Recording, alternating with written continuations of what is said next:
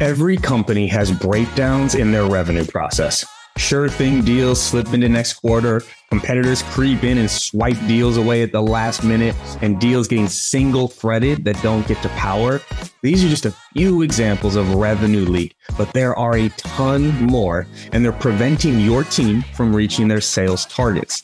That's why I'm such a big fan of Clari's revenue platform. It's the only tool that actually helps leaders take control of their revenue and thrive through any market conditions, especially when things get tough. You can't afford to miss a single detail, but you also can't be leading by gut. Clari combines the science and the art of sales and sales leadership. So go to clari dot com if you want to answer the most important question in your business. Are you going to meet, beat, or miss on revenue?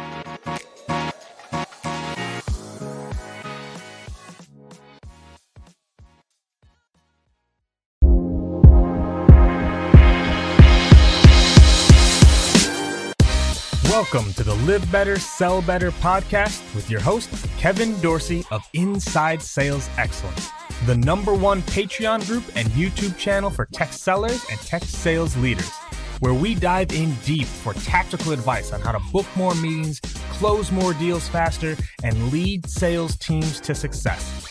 But we don't stop there. We also focus on the person in salesperson. We talk about mindset, goals, time management, and so much more.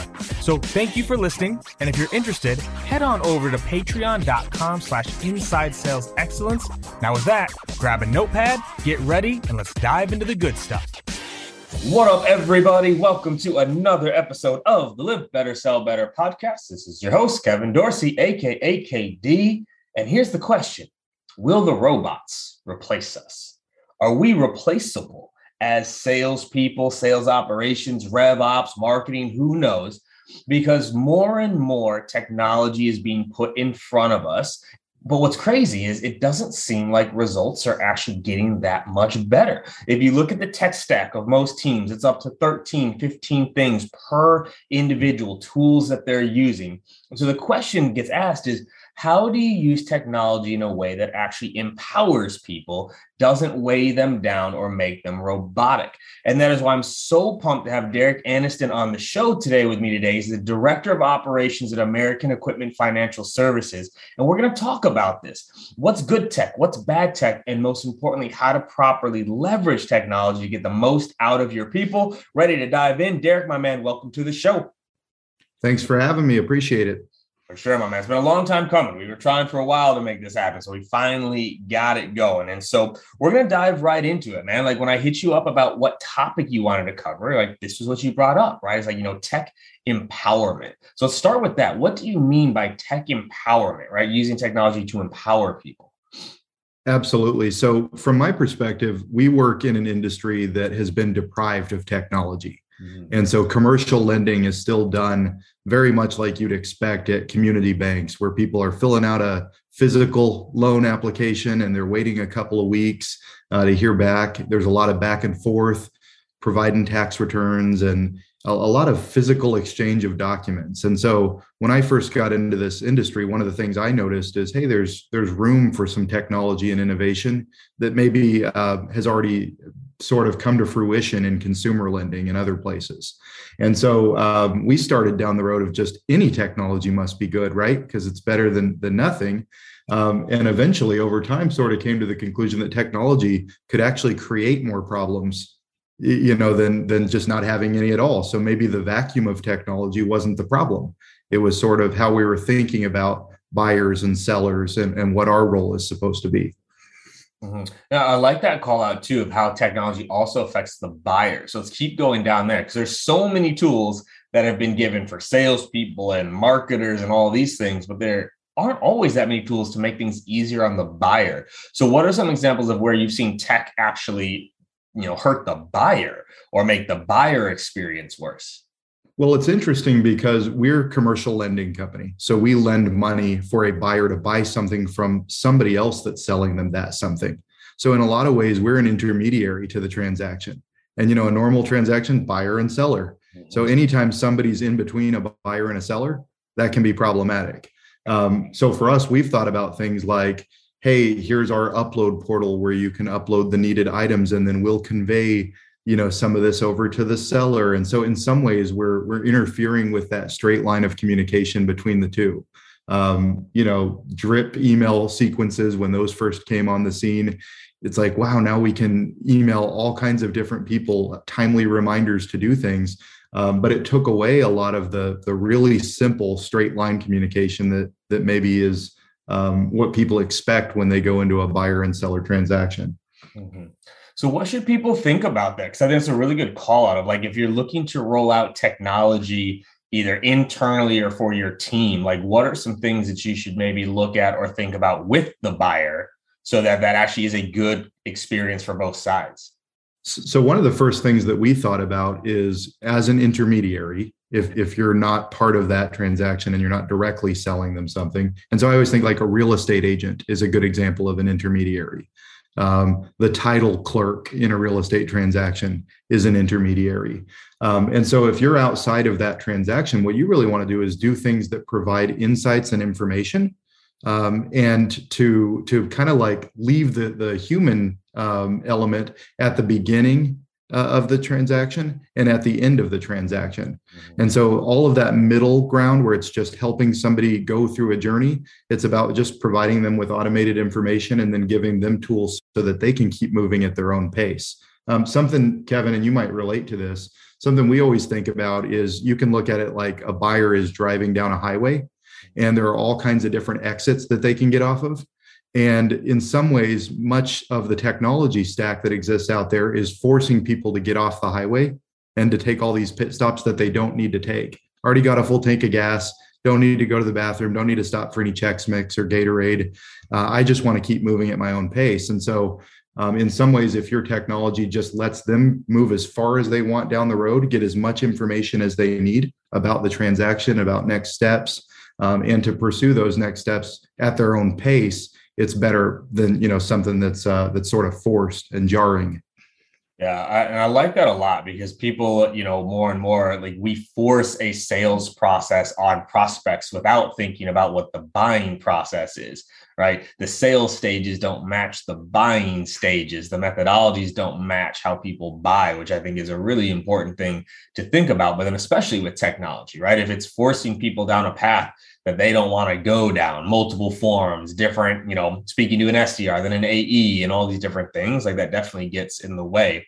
Now, you mentioned this at the beginning, right, of like an industry that still doesn't leverage a lot of tech or is just starting to get there. So it's kind of like a two-part question of, like, how do you, I guess, how do you get the team comfortable with technology? Because that's the first place. But then also then too, like, how do you warm up, you know, the buyer or the, you know, the buyer of your product or the buyer of someone else to technology if it's not how they're used to doing business? So kind of a two-parter there, like, how do you enable the team better to get used to the technology? And then also, how do you warm up a buyer to use technology they're not used to?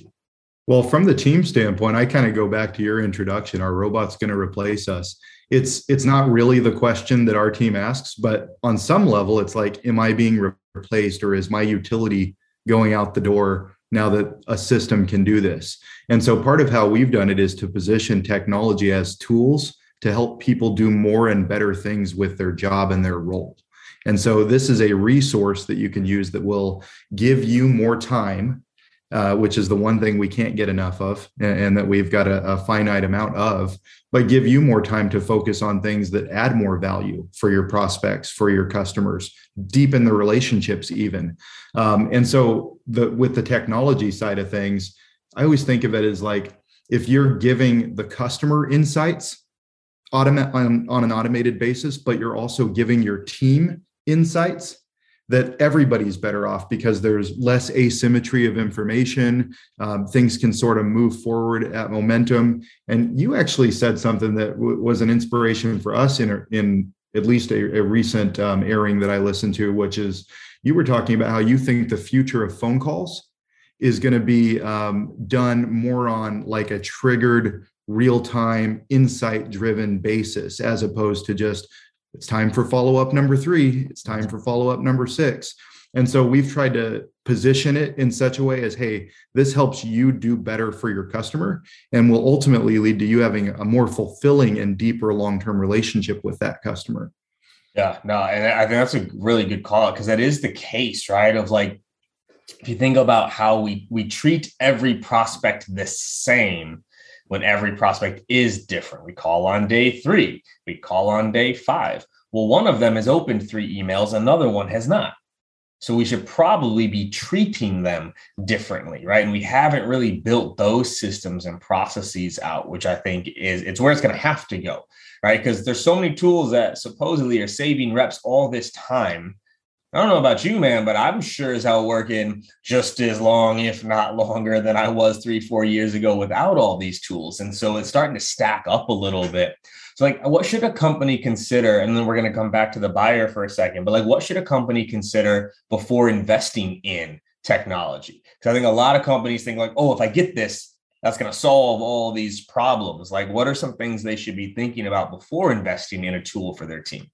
I think if you step in as a buyer of technology, so if you're not going to build it out, you know, create your own proprietary systems, you almost have to do sort of the reverse of the process as if you're selling somebody that technology. And so you have to think, what are the problems that exist? Um, and also consider that the status quo in some cases could be better than the change.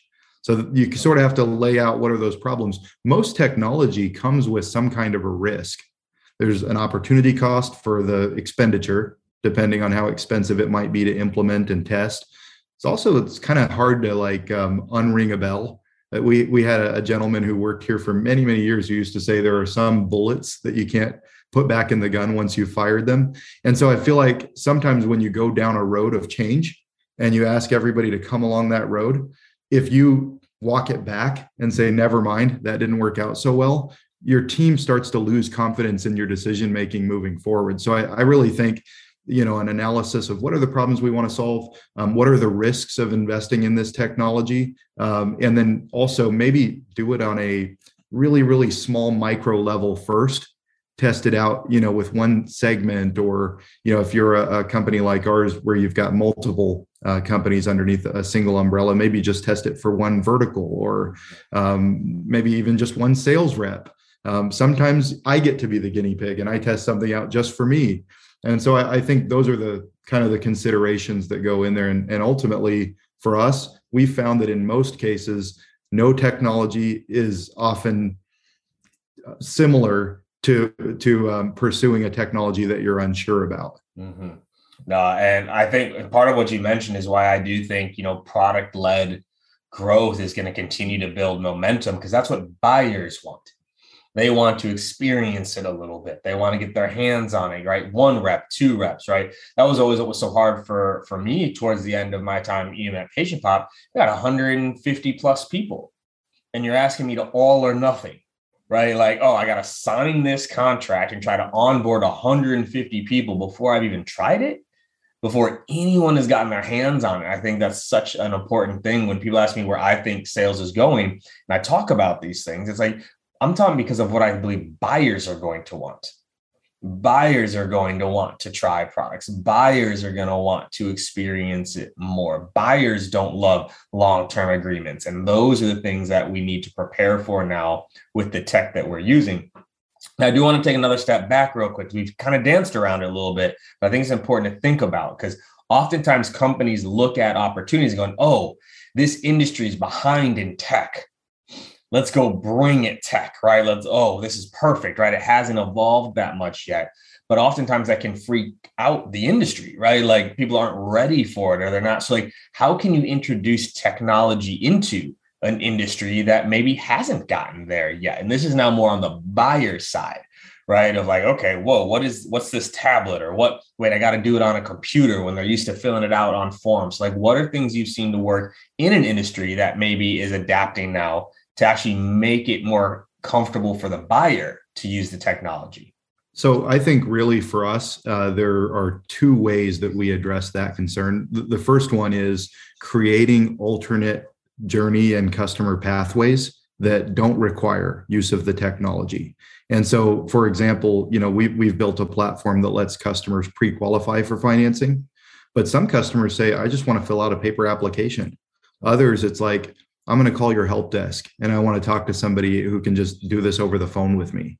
And so we've built ways that allow people to avoid or sidestep technology if they'd like to.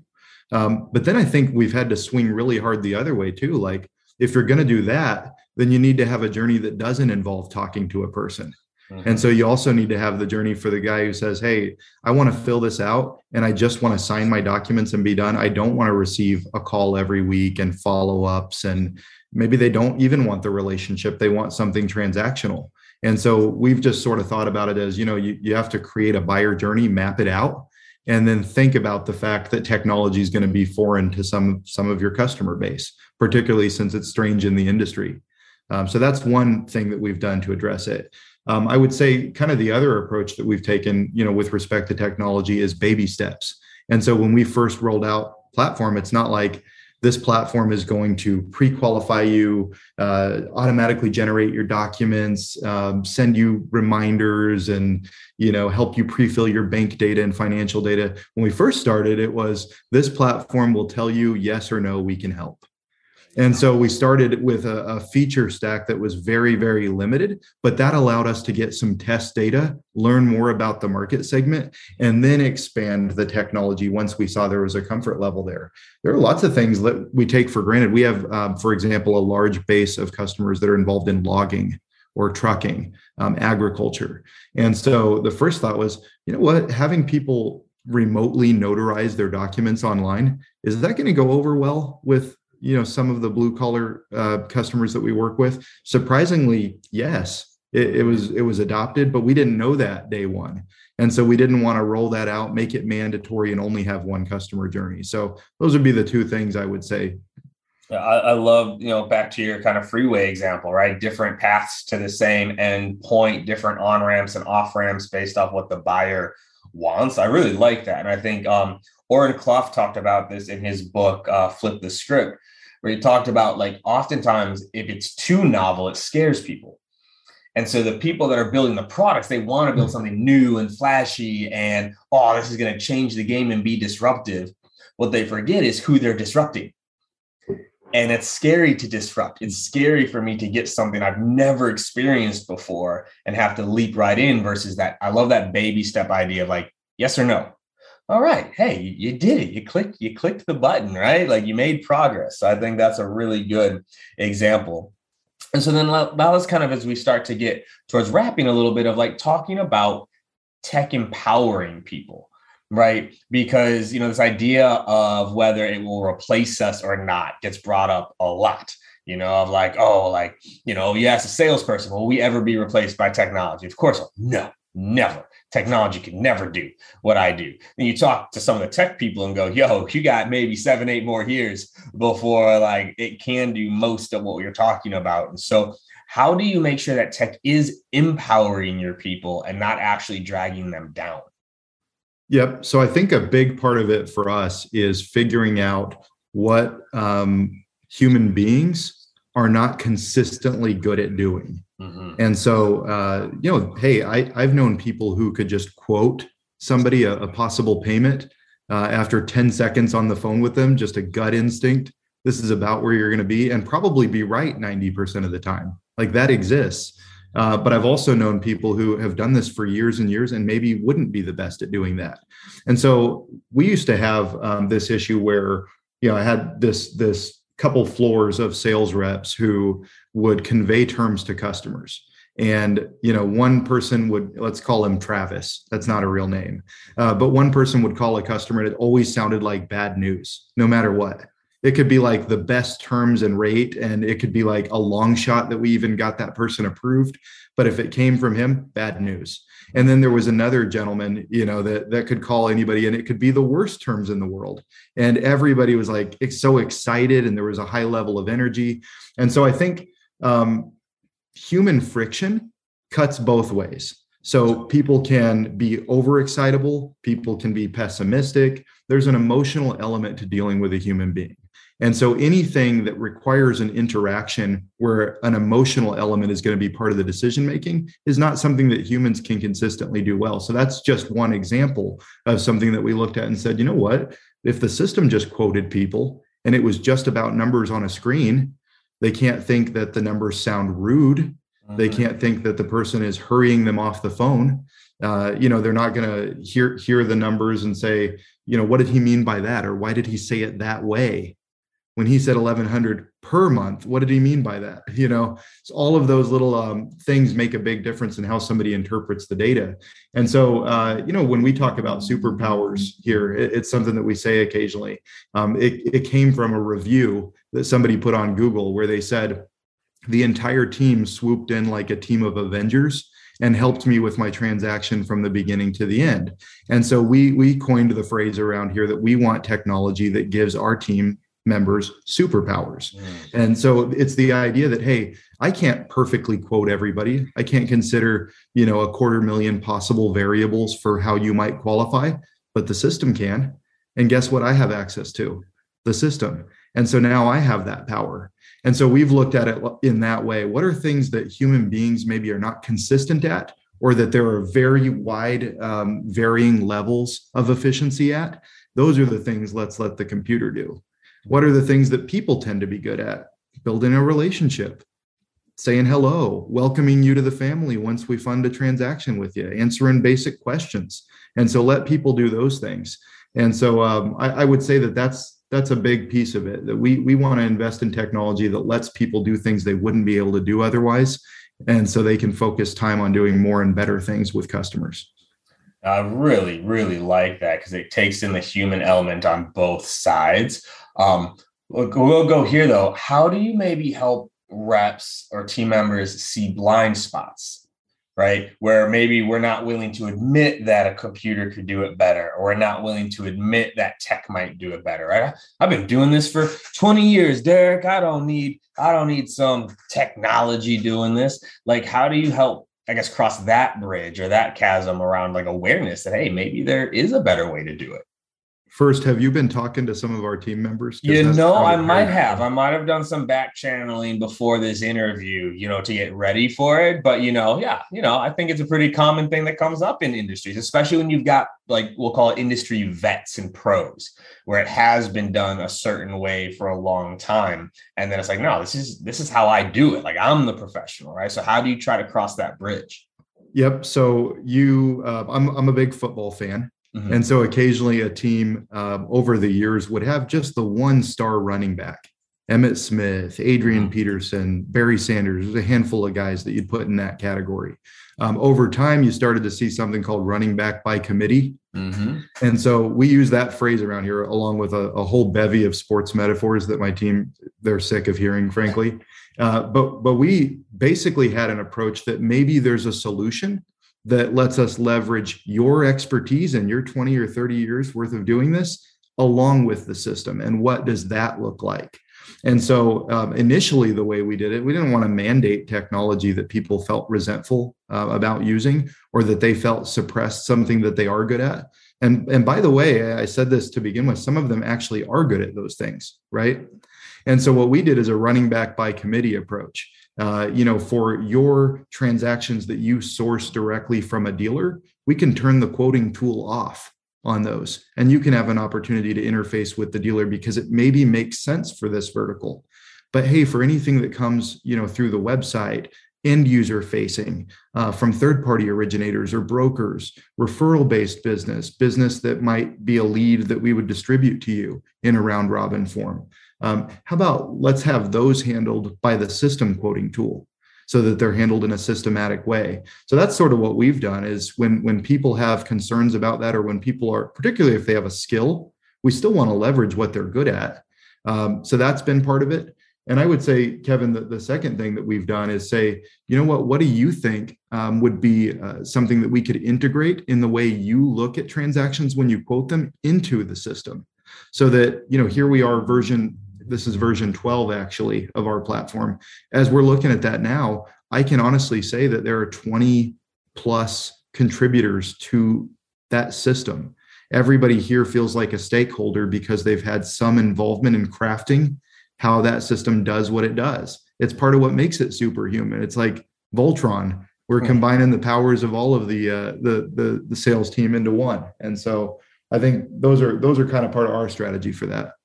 I like that. And I hope people listening, I hope you caught that too, in terms of how important involvement is in adoption, because so often at a lot of the companies that I've been at or that I consult, right, the top makes the decision to buy a tool, but the reps and the managers weren't involved in it. And so then they don't feel ownership. They don't feel like they were included. And so this tool gets rolled out that they maybe didn't even want. They didn't even know it was coming. Now it's like, wait, I got to take three, four hours to learn this new tool that I didn't even like. And so the idea of getting involvement, I think it's really, really important. We would always talk about who are the domino reps, like who are the reps that if we get on our side, if they fall the good way, everyone else will follow. If they fall the bad way, everyone else will follow. We need to make sure that we get them involved and build it the right way for them. And so as we as we almost wrap here, there's a question I wanted to ask you as soon as you said tech. This is one of my favorite questions to ask people when we start talking like technology is, what's a tool that you wish existed that you don't think does yet, or that you haven't been able to find? Like, what's a tool that if it if you could design the perfect tool for your team or your industry, what would that be? I think something that would be pretty neat to have would be a follow-up blueprint engine. Mm. And, and let me just explain what this would look like. In, in my world, you would be able to set parameters for how follow-up is automatically scheduled, um, even done, some messaging, text message, email, those sorts of things. Um, based on a whole bunch of different criteria. So things like if um, they've taken a phone call, if we've tried to reach them, they've opened an email, or we've sent a text message in the last week, then handle it with this uh, cadence frequency. And so we've, we've, there's so many different scheduling tools. Um, most of the C R Ms have some sort of a activity, task management sequences, those sorts of things, but not something that's a programmable, you know, uh, engine to create a perfect follow-up cadence uh, for sales teams. And I think the reason why that's so interesting to me, um, most C R Ms do it all just straight line. It's like yeah. how many days before the next follow-up is due. And so uh, most most of what's out there is set up with a series of steps, a series of tasks, and a lot of them are predefined, either in time, in you know um, styling, in um, methodology, those sorts of things. But there there aren't a lot of things that you can do that are dynamic and on the fly. And so the best reps, the best prospectors, um, the best account managers, the best customer success people are able to take the data and say, well, they opened an email. They've received a call in the last week, and they have a feel for what to do. But I've not yet found a, a platform that allows you to sort of design something that on a machine learning basis or insight driven can create the perfect follow-up sequence. Yeah, no, I, I love that. It's in line with what we talked about with the calls. And it's funny, I've talked to some of the big, you know, sales engagement platforms asking for something similar, where it's like, we build all these things on the sales side. Like marketing already does this. Like marketing tools are like, okay, if Derek clicked on this app and then spent more than fifteen seconds on the landing page and made it this far down the landing page, then he's going to see these type of ads when he logs in versus if so, like they, they've done a lot of that. But then in sales, it's like day one, day four, day nine, breakup email. Out, right? And so no, I, I love that idea. I love that idea because I think it takes in the buyer into the tool more. What's the buyer doing, and based off what they're doing, that changes how the salesperson reacts. So I like it. I was like, I like it. You know, we'll see if well, anyone if you, listening. If you get somebody that wants to put that together, let me know because we would um, absolutely love to have that. Although I will say, it also makes people better when they have to think. Mm-hmm. And so the cream rises to the top sort of, and I think people in our organization that thrive begin to do, that's how I, I know when somebody's going to be a long-term person. And I know when I'm like really impressed by them is the first day somebody says, you know, the, the system um, was going to send a follow-up and handle it this way and move it to this stage. But I decided, I decided I should do this instead. And that's when like my ears perk up and I'm like, okay, there's a future here because there's still a you know, there's a human side of it. And that's a connection that you just made to that person. You identified how they might feel about something and you adjusted your behavior accordingly. And guess what? The machine still can't do that. And that's what I love about with like giving tech to people with experience, because they have a little bit of that. Here's what I would have done without the tech. Whereas on the flip side, we have so many new people coming into the industry now where they're walking into tech. And so they don't they don't have the experience of what would I have done without this? There, I can't even tell you how many times you're like, oh, like someone like clicked on your email three times. They're like, yeah. I'm like, well, call them. Oh, well, but the call step isn't due till tomorrow. No, call call them. They are interacting with your content, right? And having like that to your all full circle, having the human element of like, what would I do if I didn't have the technology? And someone with experience generally is able to bring that in. Funny enough, I used to make people earn the tool. So like a tool like Outreach or Sales Wow. Loft, your onboarding, you actually didn't get to use the tool for the first two months.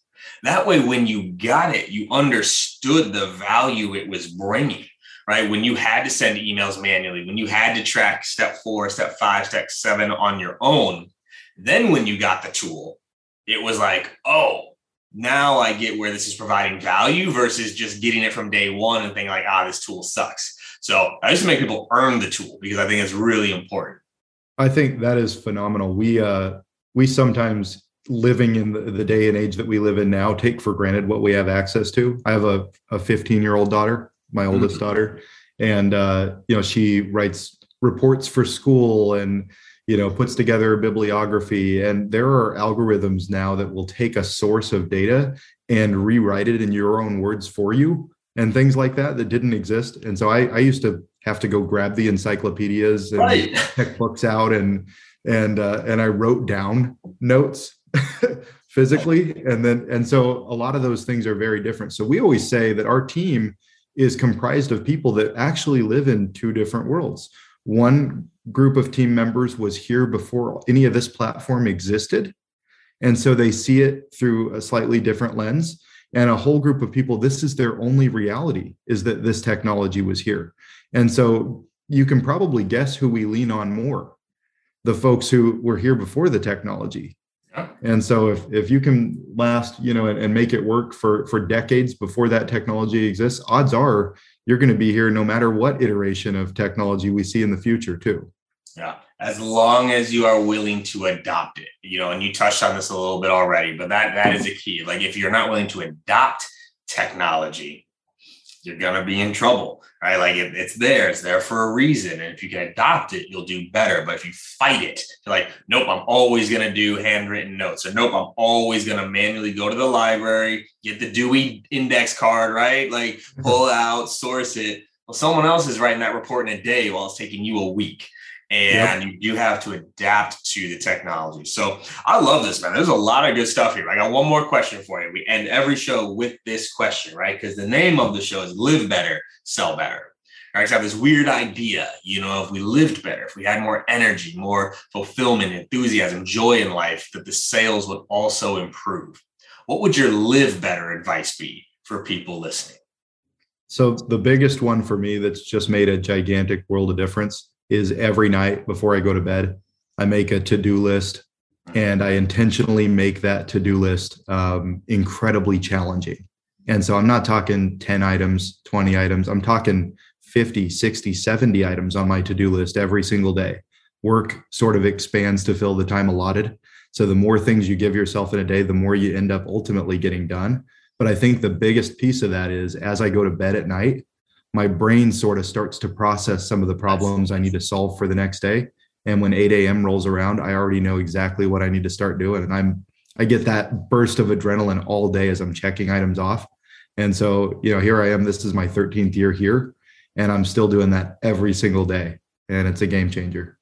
I love that advice. And again, notice that has nothing to do with tech. That is just straightforward. Here's my to-do list. And it does. And there's actually a lot of science behind it, too, of what it does for the brain, why it actually allows you to sleep better. And also, to the point of checking things off builds momentum. It's a better dopamine hit than like checking your phone. It's like, oh, I did that. Check. Even if it's the most minuscule thing. I made my bed. Check. that checking off of things, our brain loves completion. So I love that tip, man. We we did that all the time with our teams. They're like, write down the first ten names. Just write it down. Who are you going to call tomorrow? Having that ready started the day off the right way. So Derek, my man, this was this is awesome and a much needed topic because I think we dance around tech too much. Where can people find you, get more of your content, learn more about you, your company? Where, where can they get more of what you're putting out? Yep. So uh, they can connect with me on LinkedIn, of course. Uh, our website is S L S financial dot com. That's the, the parent company. Uh, and obviously always happy to, to answer any questions anybody has, whether or not they're going to be a potential customer. Hell yes, my man. Well, I appreciate you, dude. Thank you so much for your time, energy, and insight. This was great. Thank you. Appreciate it, K D. Bye. Oh, yeah.